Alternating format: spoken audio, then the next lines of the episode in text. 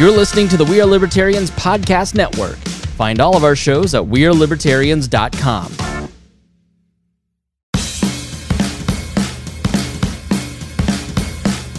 Welcome to Wall Daily. Uh, my name is Paul Copeland, and today I'm joined by Hody uh, Johns of the research team, uh, and we're going to be answering yet another tough question. Hody, how are you? Doing great, Paul. Thank you for asking. Excited to be here. Another episode with you, and uh, we got an even tougher question on our hands than last time. Yeah, it's uh, it's one of those difficult things to answer from a libertarian perspective. Uh, who will take care of the kids? How will we protect them? Or, as you put it, how do we save these kids? uh, yeah, I am I I believe there's multiple libertarian solution, liberty-minded solutions on this one, and I love the question because it's important. Because I think if the government's gonna exist at all, this is one of the reasons they've got to ex- got to exist is to to protect innocent people from being damaged. yeah. And who among us is more innocent than the kids? Absolutely. Absolutely. So, I- mean, let's just start off with a few. First of all, what are we protecting them from? And I'm just going to throw like a, a a few like questions your way, and I want to see what you think. So, if we talk about something like circumcision or corporal punishment or tattoos and ear piercings, is that something that we should be protecting kids from? Is that something that's a matter of personal opinion or? Uh, so, you know, I'm going to take a uh, little bit of a unexpected. There, there is a question here uh, about where you draw the line, okay. and uh, I'm going to have to say I draw the line somewhere between uh, circumcision, spanking, on the the lane that where we should perhaps have some intervention, and uh, my personal line falls between those and ear piercings and uh, forcing kids to wear helmets. So, what what then would you say we do? Because you you say your personal line, and I've got my personal line. What happens if those lines don't sync up? Like? How do we come to a consensus opinion then to say, okay, the government's got to intervene? If you say, you know, let's say forcing your kid to wear a helmet is is dumb, and I think that you should be forced to have your kid wear a helmet, otherwise they could get hurt. Do we just let the majority decide, or, or in a libertarian world, what? How would we? How would we uh, rationalize that difference? Right, and there has to be a form of test. There has to be a test for it. The same way the Supreme Court uh, creates tests in order to see if something is constitutional or not. I think a very good mo- a good way for the libertarian society to go would be to form some sort of rational test that allows us to decide whether or not an action or a lack of action uh, would violate the rights of the child. Yeah. And I agree with you. And I think it's something that our current society really doesn't even have a good definition of. As well as, and the, and not to throw libertarians into the bus here, but maybe it's something that we do need to consider. You know, we've got the non-aggression principle for kids, but what if, like in the case of helmets, or you know, letting your kid play on a railroad track or in the street, have, at what point we place them in a situation where they will likely be harmed or have a and a, a significantly increased chance to be harmed you know? I think that it is still so I, I think i would agree with you that there needs to be some type of test or some type of saying. I think maybe even uh, minors should be able to get their own constitutional rights until they become adults to at least know what what we have an obligation to protect them from. Um, if we're going to have of course this is assuming some type of government involved uh, Right.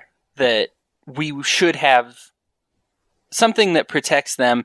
But I think it's one of those that's so case by case. Maybe it's something that like we should be able to have a jury decide, as opposed to what we do currently, which is have a single entity say you've placed your kid in danger. You know, Child Protective Services decided, and we're taking it away.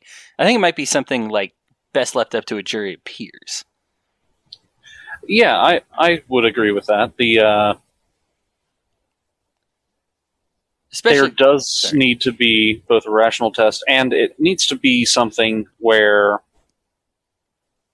an honest dis- an honest dispute can be settled. Uh, say I'm accused of neglecting my children and I have an express set of due process rights to dispute that, which, uh, as we'll get into here shortly, uh, does seem to be lacking in our current approach to managing the rights of children. Yeah. Absolutely. So this is one where where we're going to come to kind of different conclusions depending on what kind of libertarian you are. Uh, Paul, I like you, and I got to say, I don't even know which one you fall more into. Um, you've got the minarchist and the anarchist differences here. So the minarchist is going to say this is a time when we would favor interference, like on- the government level. Um, there's still going to be some reform that needs to happen, which we will get to in just a second here.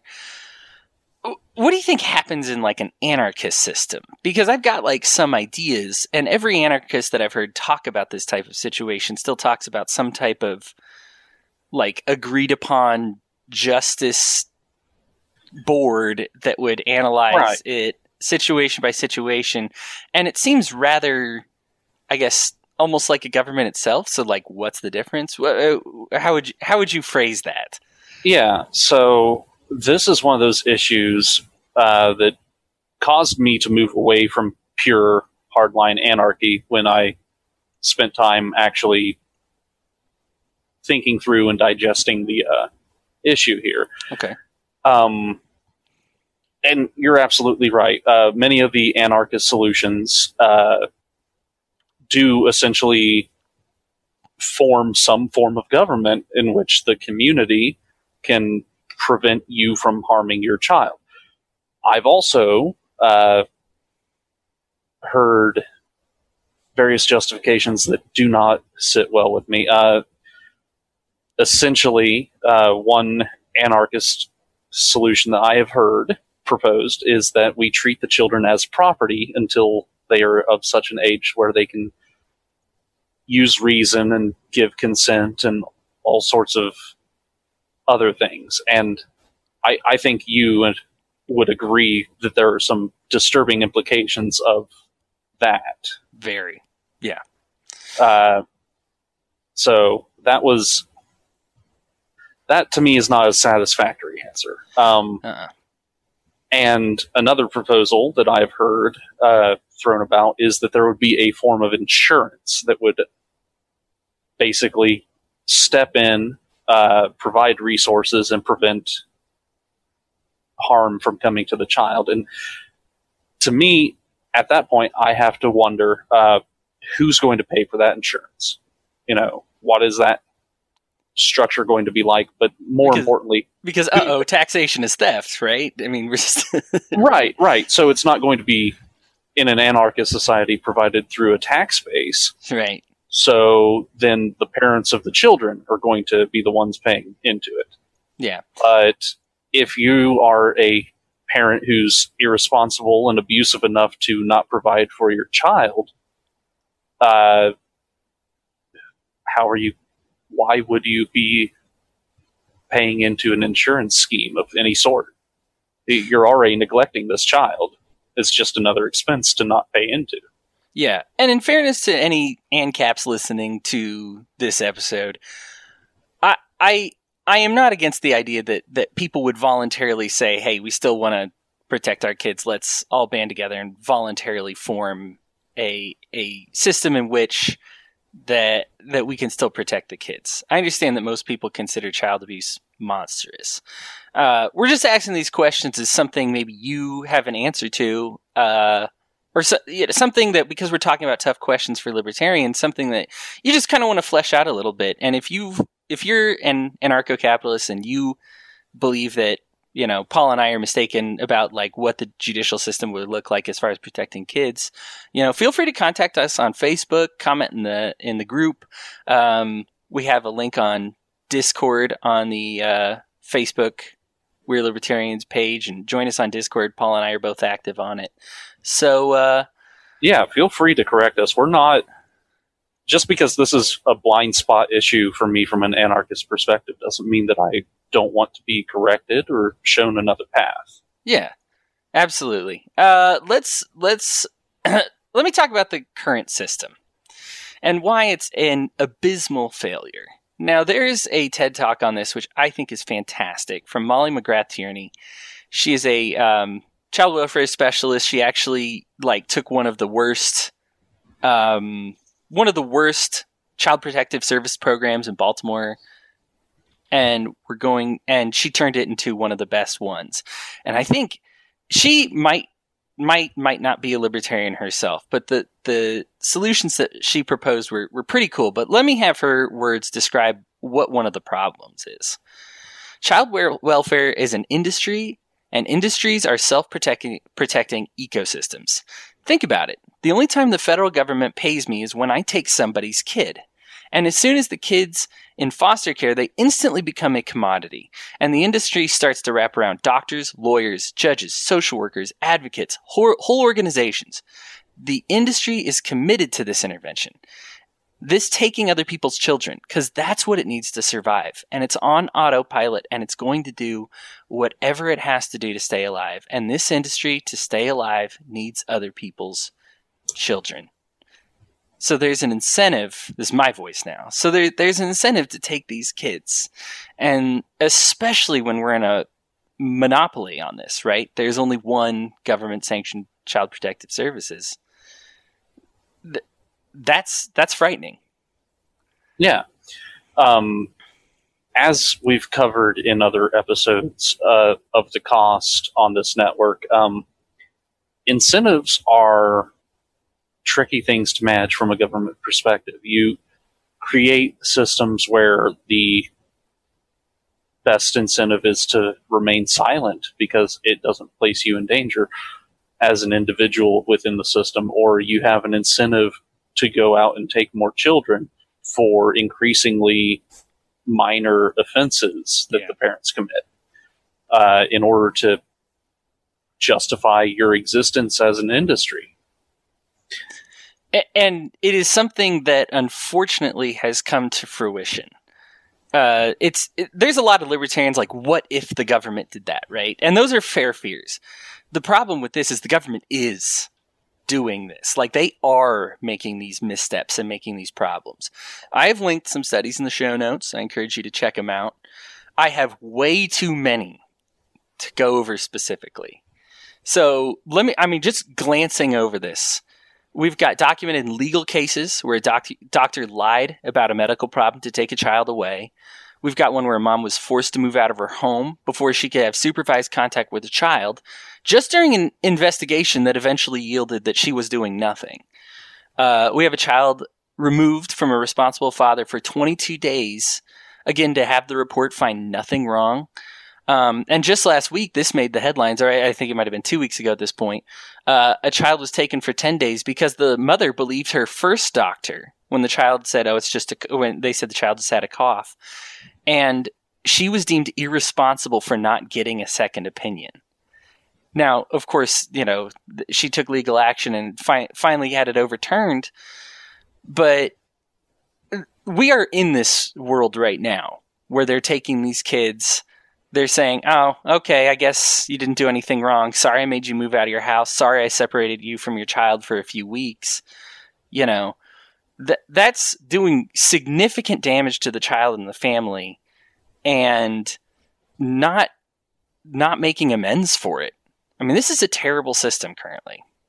Yeah, and you know, there are hundreds of cases, uh, some of which make the rounds in libertarian circles of you know, just absolutely absurd reasons for an investigation to be launched, like letting children walk two blocks away from the house by themselves to a park in the neighborhood. Yep. You know, things that you and I, in our generation, we would have taken for granted. I mean, you mentioned earlier a possible neglectful situation of playing in the streets. Well, you know, I have friends who played in the middle of what would be busy roads in the middle of the night with no reflective clothing on at all.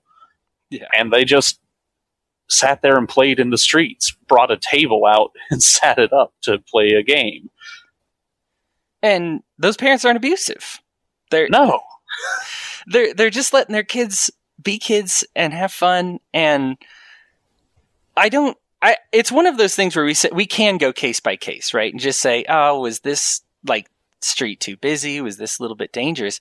But most of these stories where these kids are taken away in front of a jury, 12 out of 12 jurors would say, "Yeah, that mom didn't do anything wrong." You know, at the very least 11 out of 12 would say, "Yeah, that father was just he was taking care of his kid just fine." Right. And- but the problem is that family court doesn't operate on the same protections of due process. Exactly.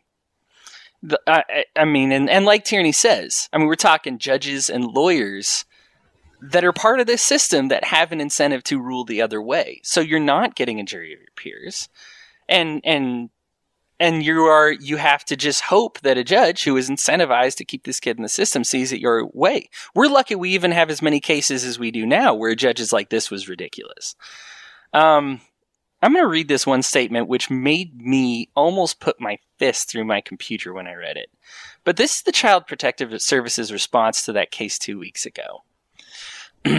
it is always a hard situation when courts or county social workers remove children from their parents' custody. These very difficult decisions are not made lightly and are always made in the best interest of the children involved. If families don't cooperate, it is even more difficult. So the mom, who was, I guess, belligerent when she wanted her child back after 10 days, made it really difficult on the government. That was just really hard on them. And, you know, we just need to be more cooperative when they want to take our child away because we don't use two doctors to diagnose a cough instead of just one. And, and these decisions aren't made lightly and they're always in the best interest of the child. Like, baloney it just makes me furious. Like I- can't even imagine not having the introspection to say we screwed this one up. We're glad that she got united with her child.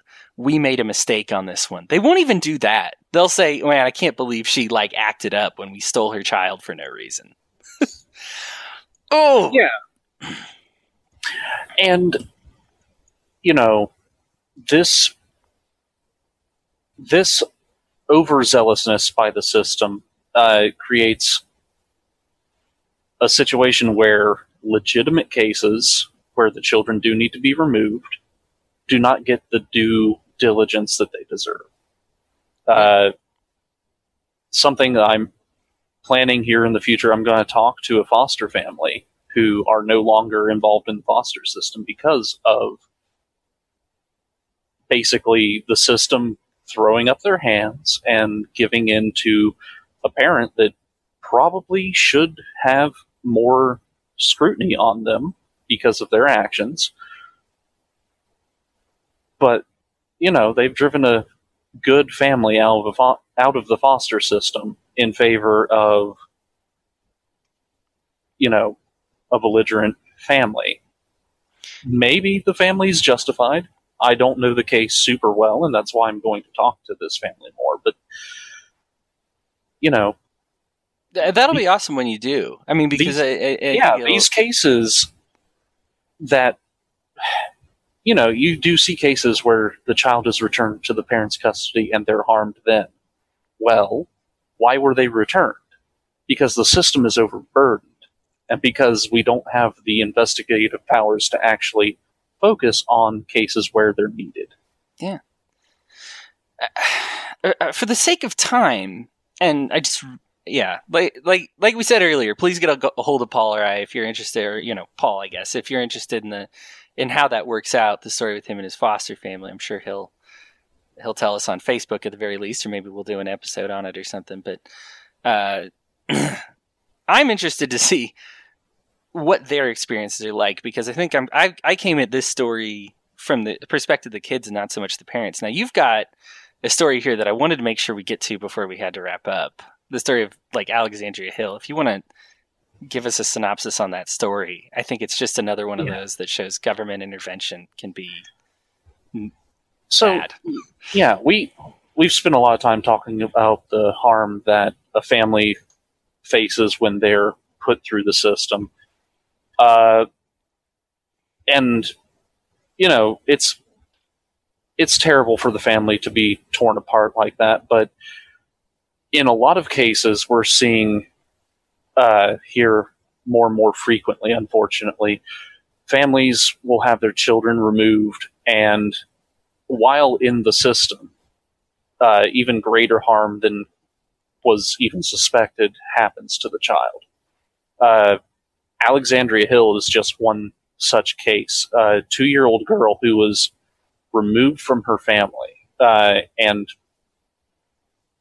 during her removal, uh, the foster mother of the second house that she was placed into uh, slammed her head against the floor of the home and caused the young girl's death due to hemorrhaging. Uh, and the reason she was in foster care in the first place uh, is because her father uh, admitted to child welfare investigators that he smoked marijuana after the child was asleep in bed. And the mother was not deemed responsible enough for to take care of the child because she had frequent seizures.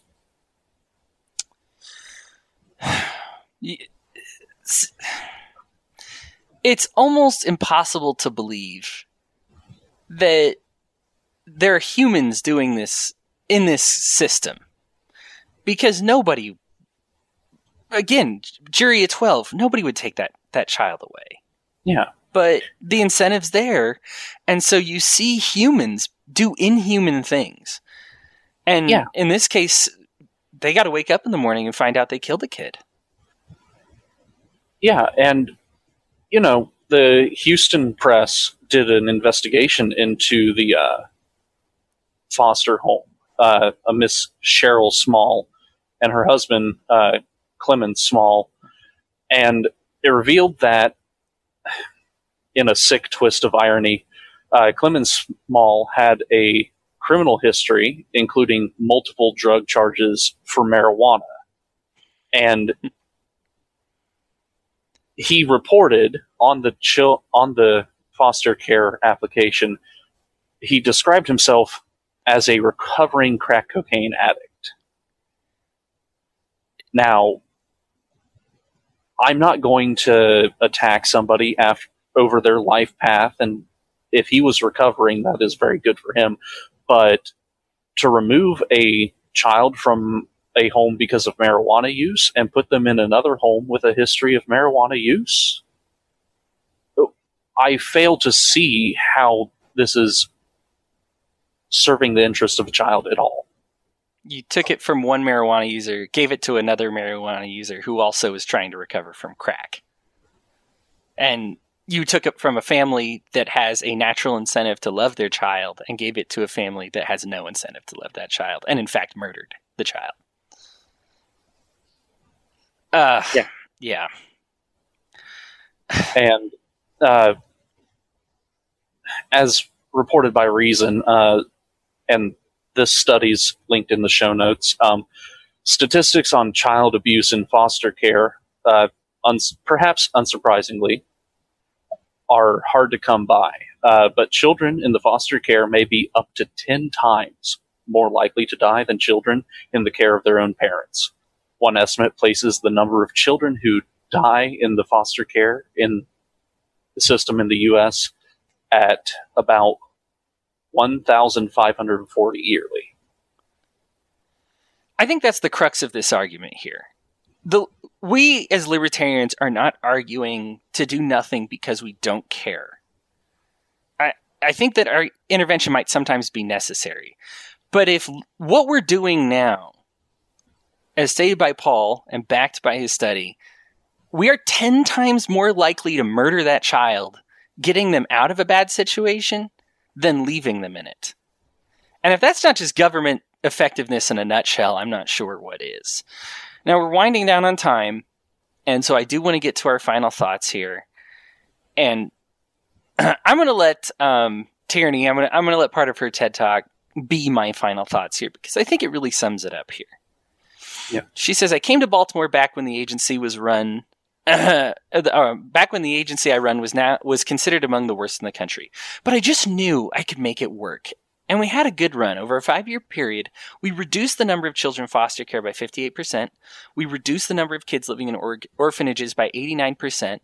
We increased adoptions by fifty nine percent. We increased the number of kids that left foster care. Um, left foster care for families by 47%, and we paid all our bills on time. This dismantling of families, it has enormous consequences. Kids that grow up outside of families, they don't master the things that can only be learned in that context, like who to trust, how to love, and how to take care of yourself. And that frankly does more damage than the abuse and neglect that brought the kid to my attention in the first place. And that's when I understood. The reason child welfare isn't working is because there are children in foster care. It's not the government's doing it badly. It's that foster care is a bad idea. The error is in the intervention. That's the end of her, her statement. And I just, it's one of those things that when we looked into this, I, I came to understand that she's right. Now, what her agency did, it wasn't, she kept, she still had the foster care system, but kept it into very rare circumstances, very extreme circumstances, and made it a goal to unite the kid back with the family after getting that family some help. And if at all possible, give it, getting that family help before things became bad. And that was cheaper than taking the kid away and putting them in the system. And I think effectively proving that is really kind of our libertarian answer. We keep it rare. We make sure it's effective. We keep it transparent. We make it efficient. We make it less expensive. And we treat the actual problem as opposed to develop a, an ineffective government system. So, Paul, you've got the rest of the time, man. Yeah. Uh, I don't have much more to add. Um, parents out there, just give your kids a big hug. Tell them you love them. And, you know, hopefully in our lifetimes we can fix the system so that less kids are harmed. Yeah. Thanks so much for joining us today, guys. It was, it was great talking with you, Paul. Great talking to you. Have a good day.